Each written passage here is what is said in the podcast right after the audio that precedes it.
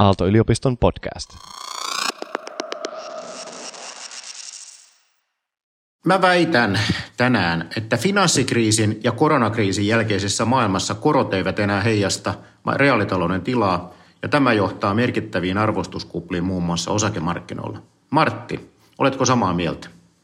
Kyllä mä olen, ja, ja tuota, siinä on tietysti nyansseja, mutta että niin lähtökohtaisesti olen ihan samaa mieltä. No niin, hyvä. Katsotaan, päästäänkö me mistään asiasta tänään olemaan eri mieltä. Puttonen ja Vilkkumaa. Vilkkumaa ja Puttonen.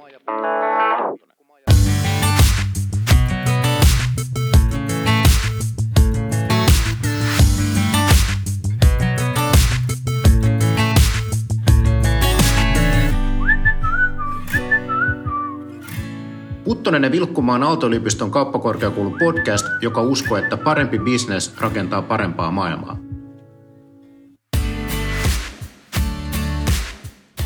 Jokaisessa jaksossa käsitellään yhtä liike-elämän aluetta ja pohditaan, kuinka asiat voisi tehdä paremmin. Minä olen Puttonen, Vesa Puttonen.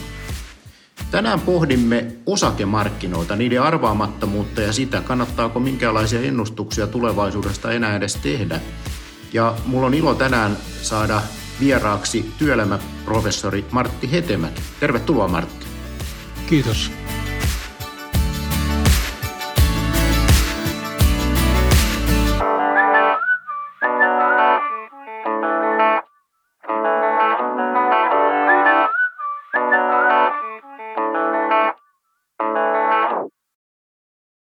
Nykyaikaa. Mä oon tällä hetkellä Barcelonassa, mä oon tämän kevään vierailulla Esadessa, eli näin videoyhteyden kautta Martti on Helsingissä, niin, niin toivottavasti tämä homma toimii, ainakin toistaiseksi tämä tekniikka näin tuntuu pelaavan. No aika tarkalleen vuosi sitten hyvinkin, niin meillä oli vieraana meidän koulun executive niin residence, eli Esko Aho, ja puhuttiin koronakriisistä, joka oli justiin silloin iskenyt – tämmöinen musta joutsen markkinoille. Tämmöinen ennustamaton tapahtuma, jolla oli valtava vaikutus talouteen ja maailman menoa kaiken kaikkiaan, niin kuin nyt tiedetään. No, nyt tässä on vuosi mennyt. Ja siitä akuutista kriisistä tämä on vain jatkunut. Vuosi sitten keskusteltiin pörssin sulkemisesta paniikin rauhoittamiseksi ja, ja pudotuksen pienentämiseksi. Esimerkkinä viime vuoden maaliskuun alussa nyt katsoo, niin Helsingin pörssin kehitystä kuvaava OMX-indeksi oli tasolla 10 600. No silloin maaliskuussa 16. päivä, niin se oli tasolla 7000. Ja sitten tällä hetkellä, kun katsotaan, niin indeksi on taas jo tasolla 11 500, plus osingot päälle. Tämä on niin kuin, ollaan niin kuin vuoristoradalla ja nyt ollaan korkeammalla kuin ennen tätä epidemiaa. Mutta samaan aikaan me ollaan jouduttu oppimaan, että – että epidemia todella ollut ohi kesään mennessä. Silloin Eskon kanssa puhuttiin ehkä jouluun mennessä, siis 2020. Ei tullut kesä 2020, ei joulu 2020. Nyt näyttää, että kesä 2021 on vähän hämärän peitossa. Niin samaan aikaan meillä on siis pörssit tekee uusia ennätyksiä ja, ja reaalitaloudessa ollaan isoissa ongelmissa. Niin Martti, mitä, mitä sulle tulee tästä, tästä maailmanmenosta mieleen? Mulla on tällainen lähestymistapa yleensä, että mä mietin, että onko osakemarkkinat tai jotkut muut rahoitusmarkkinat todennäköisesti jotenkin erityisen tärkeitä talouskehityksen kannalta. Ja tämä on se ensimmäinen kysymys, jonka mä kysyn. Ja vaikka tässä IT-kuplassa silloin 2000-luvun alussa, niin ne eivät olleet itse asiassa talouden kannalta tota, hirveän tärkeät.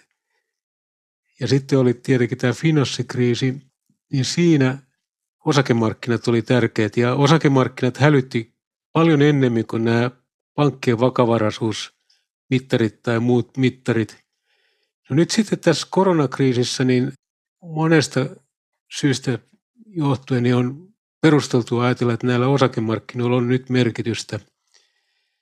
Ja se liittyy muun muassa siihen, että todennäköisesti on sijoitettu muun muassa velkarahalla – joka tuottaa paljon isompia vaikutuksia, jos, jos sieltä tulee korjaus. Ja tämä on niin se ensimmäinen vaihe, jota mä yleensä mietin. Ja sitten sen jälkeen mä mietin, että miltä se osakemarkkinoiden arvostus näyttää.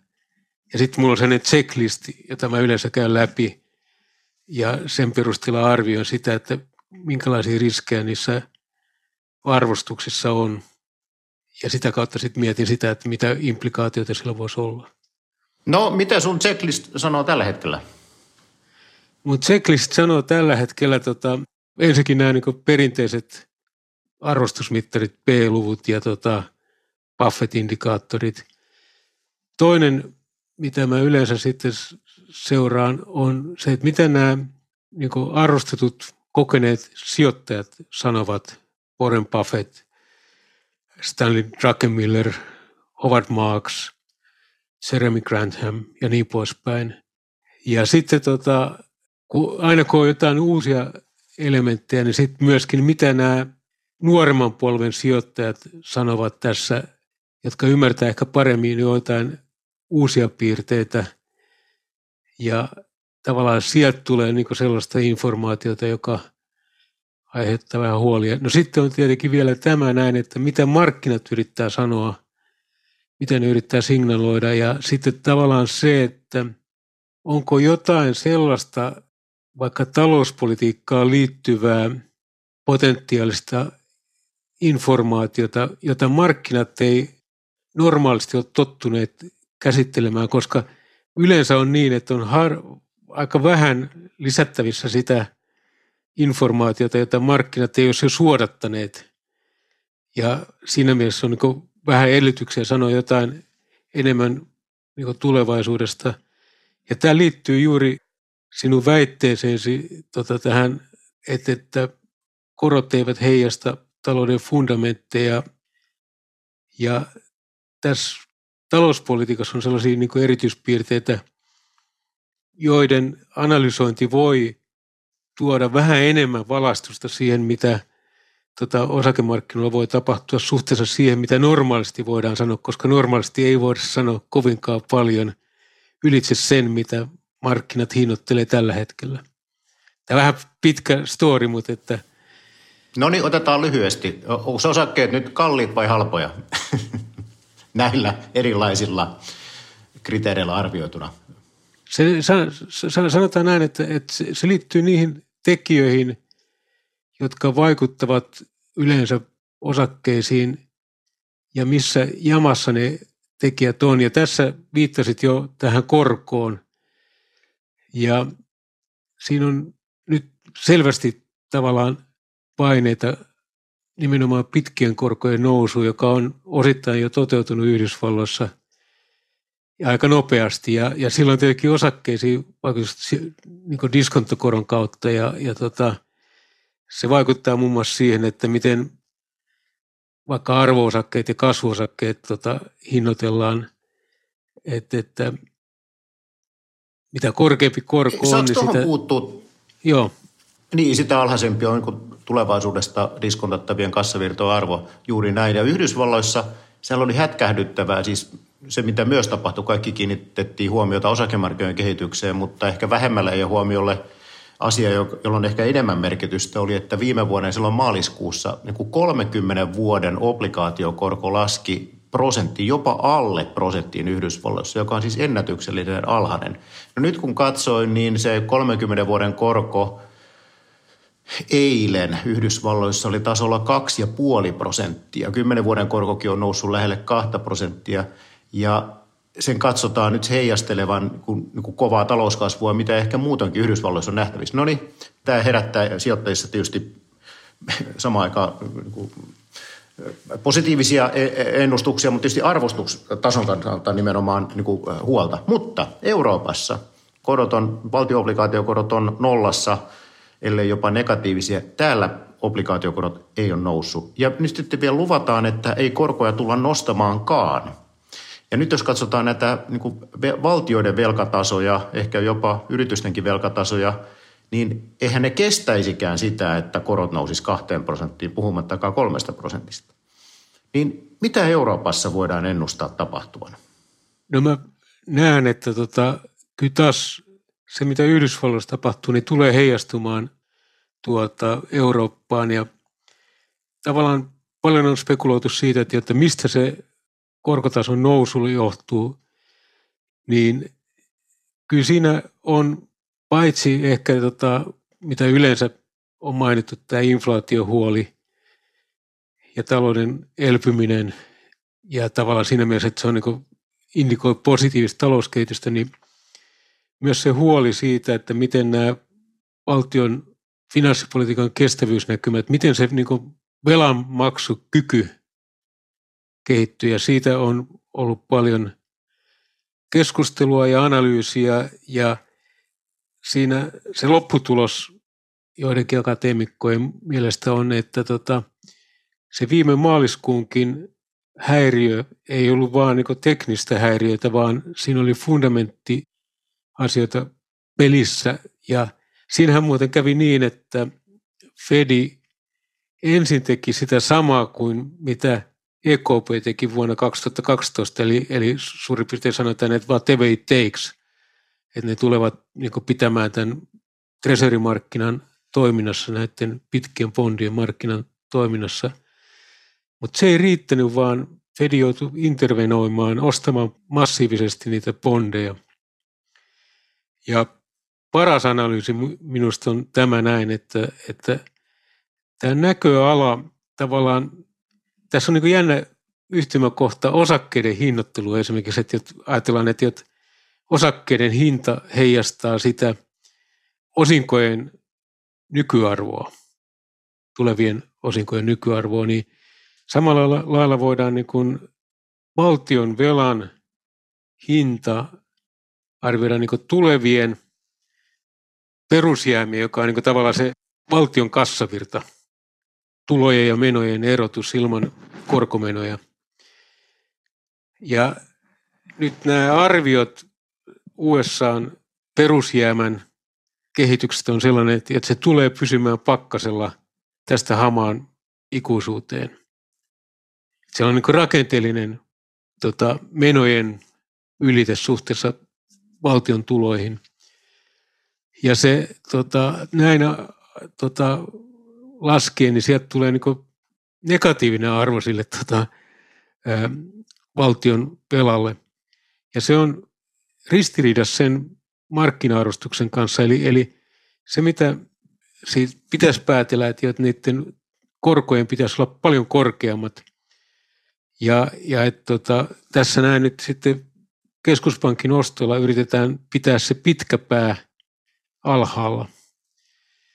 Sijoittajat kyllä nyt niin miettii tarkkaan ennen kuin ne sijoittaa näihin tuota, korkopapereihin. Ja se on muuten viesti, mitä nämä niin kuin tuota kokeneet sijoittajat, vaikka Stanley Druckenmiller tai Howard Marks tai, tota, tai sitten näistä pankkirjoista, vaikka huomasin, että Jamie Dimond justiin sanoi, että yksi asia, mitä hän ei ostaisi, niin on, on tota treasury bondit.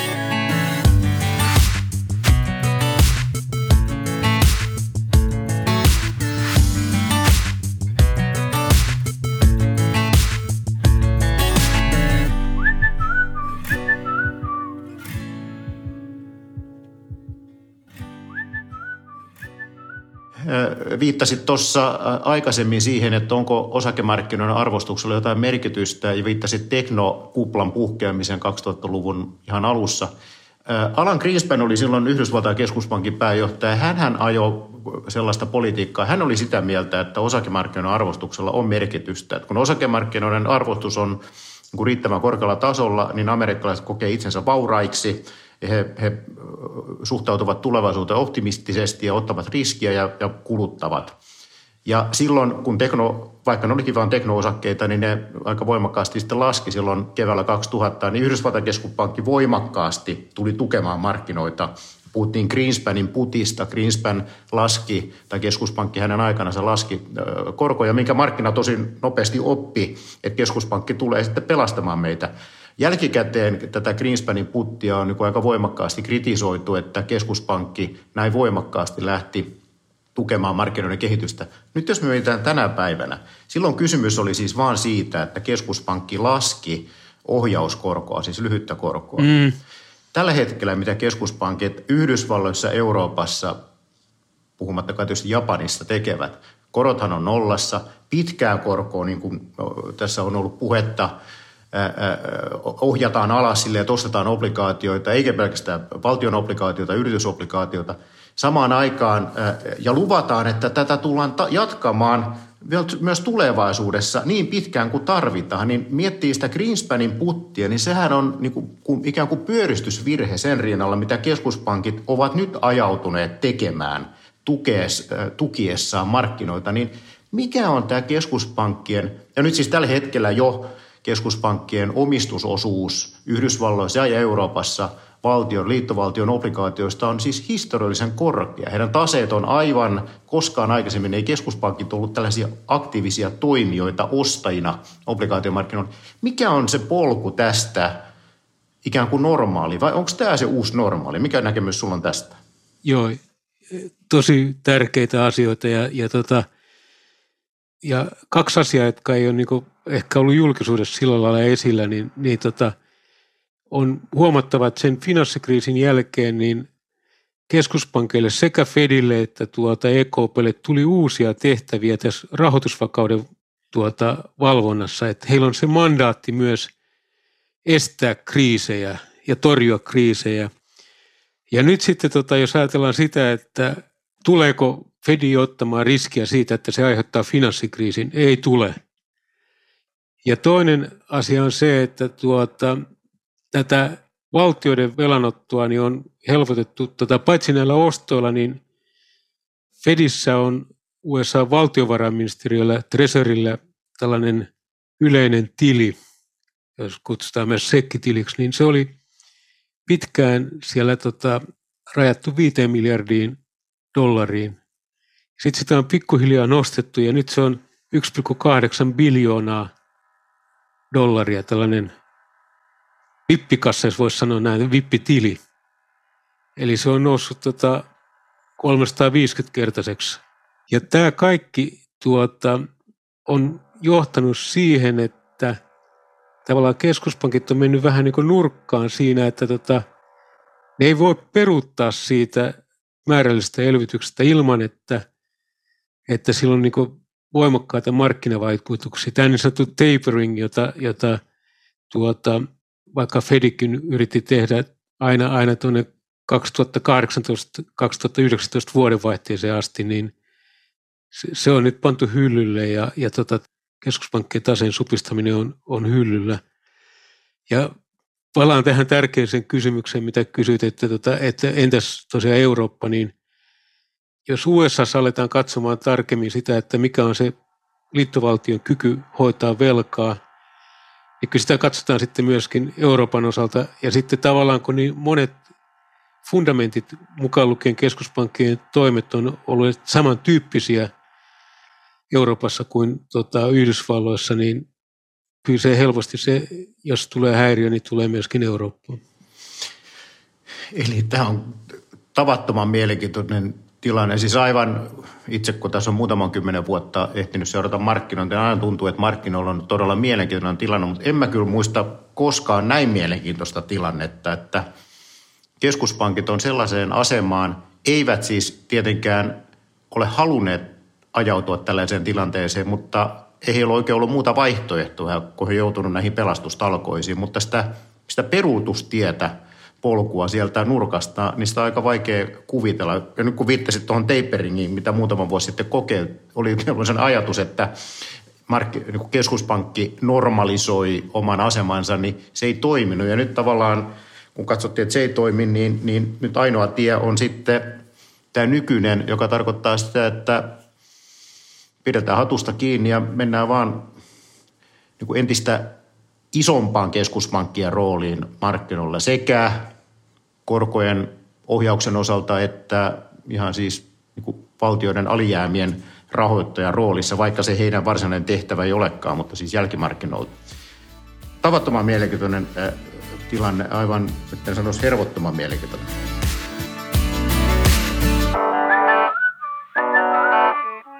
Puttoma, put, put. Puttonen ja Vilkkumaa. Mennään tota sun omaan uraan. Nyt sä oot työelämäprofessorina Graduate School of Economicsissa. Käytännössä, onko mä ymmärtänyt oikein, että sun työpiste on Helsingin yliopistolla, Martti? Mulla on kaksi työpistettä. Toinen on Helsingin yliopistolla ja toinen Aalto-yliopistolla. No niin, eli siellä, siellä ollaan nähtykin kahvihuoneessa, niin, niin sulla Joo. on siellä myös työpiste, eli Otaniemessä. Niin sulla on pitkä ja arvostettu virkamiesura takana, ja nyt tätä haastattelua tehtäessä, niin juuri eilen sun seuraaja saatiin tuonne valtiovarainministeriön päätettyä, mutta sä oot ollut jo täällä niin kauppiksella yliopistolla jo kohta puoli vuotta. Joo. Mitkä asiat sulla nyt työelämäprofessorina erityisesti on mielessä? Mitä, minkä asioiden parissa sä tällä hetkellä teet töitä?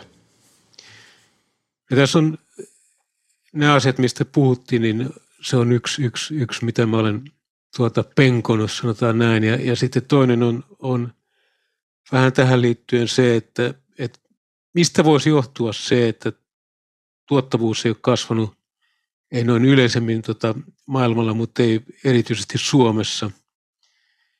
Ja mitä tässä on sellaista, mitä me emme oikein ymmärrä, että, että tota, minkä takia kasvu on heikkoa, minkä takia tuota, vaikkapa tuloerot kasvavat ja minkä takia meillä on tällaisia huolia, kun meillä on nyt tässä tota, talouskehityksessä, minkä takia ennätysmatalat korot, ennätysmäinen likviditeetti ei johda investointeihin. Nämä on minusta tärkeitä kysymyksiä ja, ja tota, ne on tärkeimpiä kuin monet tällaiset päivittäiset kysymykset ja, ja tota, meidän pitää miettiä että niin kuin, kun tämä korona tästä on niin kuin jotenkin se akuutti vaihe tai akuutei vaihe ohi, niin, niin meidän täytyy miettiä jo nyt sitä maailmaa, missä me ollaan sen jälkeen. No näähän on todella mielenkiintoisia, isoja, isoja kysymyksiä ja mielenkiintoista kuulla sitten niin matkan varrella näkemyksiä, mihin, mihin päädyt. Olen ymmärtänyt, että siellä Graduate School of Economicsissa, eli Helsingin GSCssä, niin teillä on vielä tänä keväänä tulossa, ja ymmärtääkseni sekin on mukana siinä jotenkin tämmöisessä muokissa, eli tämmöinen avoin verkkokurssi. MOOC tulee sanoista Massive Open Online Course, eli kaikille avoin verkkokurssi nimenomaan talouteen, talouteen liittyvistä, niin osaako kertoa tästä, mitä, mitä voidaan odottaa? Siinä oli itse asiassa tota, jo viime vuonna oli sellainen yleinen luentosarja ja, ja tota, nyt tänä vuonna on sellainen, se ei ole kaikille avoin sar, niin kuin, tota, luentosarja, mutta tota, vähän samantyyppisesti se viime vuoden kurssi oli, koski talouskriisejä. Nyt itse asiassa mulla oli eilen luento siinä. Vesa Vihriälä vetää toinen työelämäprofessori sitä kurssia. Mutta tota, sitten on tavallaan vähän niin kuin toinen projekti, joka heillä on siellä, jossa mä en ole itse ollut mukana, niin on, on tämä, tämä niin kuin Kore netti tuota taloustieteen niin kuin opintokokonaisuus, kirjakokonaisuus, jonka suomentaminen on jo pitkällä. Et kyllä tässä niin kuin, se on ihan selvää, että taloustieteen opetus tuota varmaan niin kuin kaikki opetus niin kokee aikamoisen mullistuksen, jota tämä koronakriisi on nyt tässä niin nopeuttanut, mutta että tämän asian niin asiantuntijoita on paljon parempia kuin minä. minä että mä olen tällainen juniori faculty member, jos voisi sanoa tässä vaiheessa vielä. Mennään loppuun vielä ennustuksiin. Vaikka niin kuin tiedetään, niin kuin puhuttiin, ja tulevaisuuden ennustaminen on aika haastavaa, ja erityisen haastavaa tämmöisessä ympäristössä, missä tällä hetkellä ollaan, niin mutta jos mennään, ollut tapana tässä meidän podcastissa puhua dystooppisesta ja utopistisesta tulevaisuudesta, pessimistisestä ja optimistisesta skenaariosta.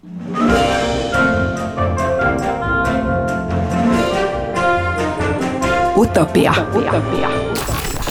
Dystopia. Dystopia.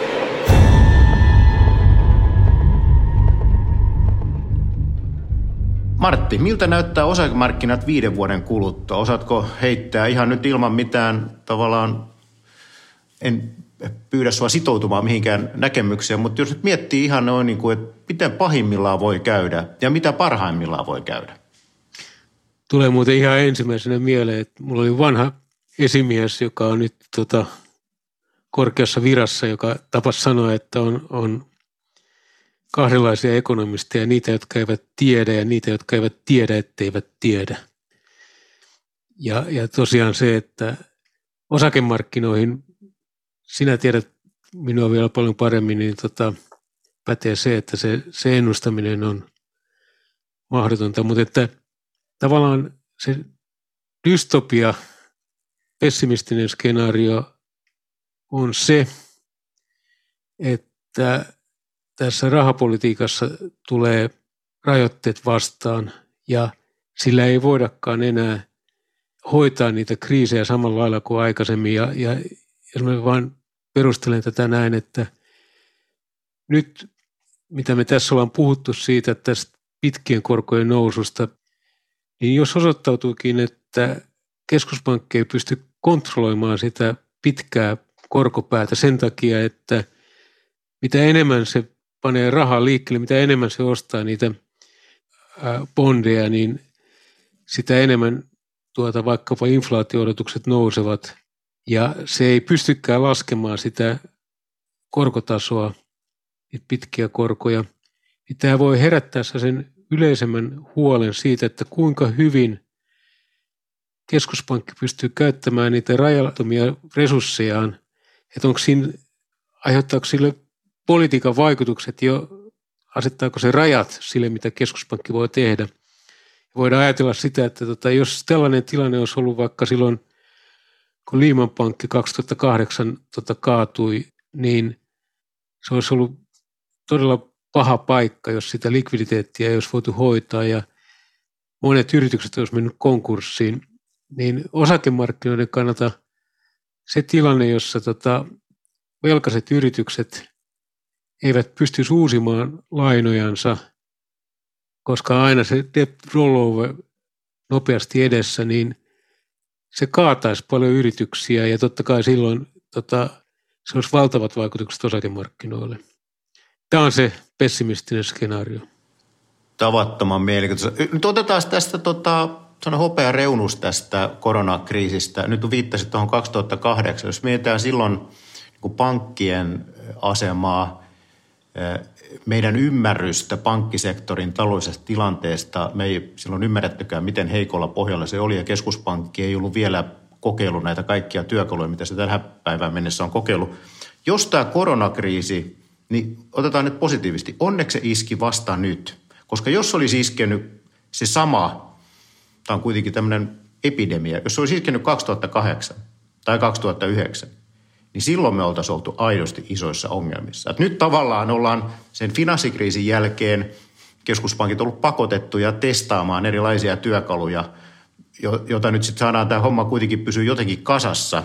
Mutta nyt sitten kysymys, että, ja, ja sehän on, nyt kun sen sanot, niin, niin tavallaan itsekin hätkähdän siihen, että todella nythän Yhdysvalloissa testataan ei pelkästään sitä, että – inflaatio-odotukset on nousussa ja ajatellaan, että sehän on vain kiva asia, että talous elpyy, koska siitähän se myös kertoo, että talous kasvuedellytykset nousee ja keskuspankki voi nostaa korkoa, mutta kun sitten jos ei se pystykään hallinnoimaan, että onko sitä osa siitä pitkän korkojen noususta myös huolta siitä, että keskuspankki ehkä menettää sitä uskottavuuttaan, niin sitä todella nyt ehkä testataan ja varmasti testataan ihan näinä päivinä, näinä viikkoina, näinä kuukausina – toivottavasti se luottamus siihen säilyy, koska sitten sit vaihtoehdosta, että jos se luottamus menee, niin, niin se ehkä on aika, aika huolestuttavaa. No, mutta ei haluta usko, miettiä sitä liikaa. Posi, positiivinen skenaario. Osakemarkkinat seuraava viiden vuoden kuluttua.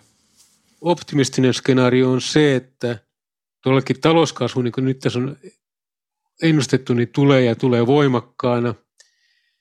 On kyllä perusteita sanoa näin myös, että tota, – se inflaatio ei ole mitenkään ilmeinen tai väistämätön seuraus tässä näin, koska paljon siitä keskuspankkien likviditeetistä menee takaisin reserveinä sinne tota, keskuspankkiin, että sitä ei panna investointeihin, sitä ei panna tota, reaalitalouteen.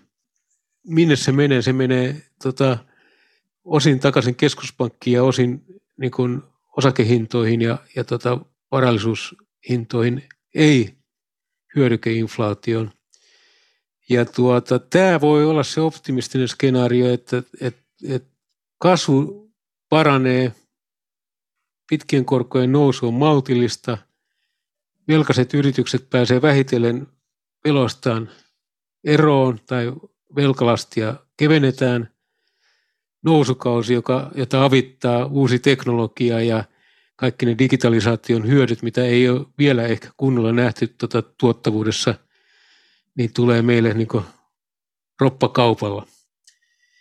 Tämä on se myönteinen skenaario, joka ei ole poissuljettu, mutta tota, ehkä tässä sanoisin näin, että, että tota, kun usein sanotaan, että follow the money, se on hyvä, hyvä, hyvä tota, kun yrittää löytää syy-seuraussuhteita, mutta tota, toinen on kyllä, että follow the balance sheets, eli taseita. Ja nyt taseet ei ole hyvässä kunnossa. Ja aina kun on paljon velkaa, ja aina kun paljon velkaa on sellaisilla yrityksillä, jotka eivät ole kovin hyvässä kunnossa, niin se on niin herkkä paikka ja se voi kääntyä kummin päin vaan. Joo, äh, Warren Buffettin, hänen viittasit hänen yhtiökumppaninsa Charlie Manger on todennut muistaakseni, että on kolme asiaa, joka johtaa katastrofiin. Yksi on viina, yksi on huumeet ja kolmas on ylivelkaantuminen – se perinteisesti historiassa on näin, näin tapahtunut. Joskin nyt voidaan sanoa sitten yksi sanota myös, että don't fight the Fed, eli keskuspankkia vastaan ei pidä taistella. Se on ollut perinteisesti sijoittajilla aika hyvä neuvo. Jos keskuspankit sanoo, että jotain tehdään, niin heillä on se, se kyky, se arsenaali, vaikka nyt sitten pitää korot maltillisella tasolla – ainakin toistaiseksi näin on toiminut. Tämä on toiminut ja toivottavasti se toimii jatkossakin, joka sitten edelleen tukee muun muassa osakemarkkinoita, tukee myöskin asuntomarkkinoita, tukee muitakin sellaisia reaali omaisuuseriä, jotka jotain kassavirtaa tuottaa. Eli tavattoman mielenkiintoista aikaa eletään, eikö niin? Ja se, mihin nyt viittasit tuossa erilaisiin skenaarioihin, niin, niin todella anything is possible, mikä tahansa on mahdollista. Ja, ja no, halutaan uskoa tähän kuitenkin, että homma pysyy kasassa, koska niin monella meillä on siihen yhteinen intressi, että, että pitää suurempaa kriisiä tähän ei nyt tule tämän koronan vielä päälle. Joo, mä ehkä sanon tänään, että tota, kuitenkin on näin, että tota, tämä optimistinen skenaario on se, että se, mistä vähän niin kuin aloitit, että tota, riskillä ei ollut hintaa ja, tai tavallaan rahalla ei ollut hintaa, niin me voitaisiin olla niin palaamassa tavallaan niin normaaliin markkinatalouteen tässä näin yli kymmenen vuoden jälkeen. Ja silloin niin pärjätään sille, mikä on niin reaalitaloudessa hyvää ja kaikki niin sanotaan kilpailukyky ja innovaatiot ja, ja tota, kasvuun panostaminen tuottavat. Niin se on ihan tervettä ja, ja tota, voi olla niin, että meillä on niin tässä suhteessa niin pienen niin turbulenssin jälkeen niin, niin paluu ihan, ihan niin hyvään ja kestävään tota, talouskasvuun. Hyvä. Tähän positiiviseen loppuun on hyvä päättää tämä meidän sessio. Martti, sun kanssa on aina kiva keskustella ja keskustelu jatkuu meidät toivottavasti jo lähitulevaisuudessa jossain toisessa yhteydessä – Kiitos tästä sessiosta. Kiitos oikein paljon.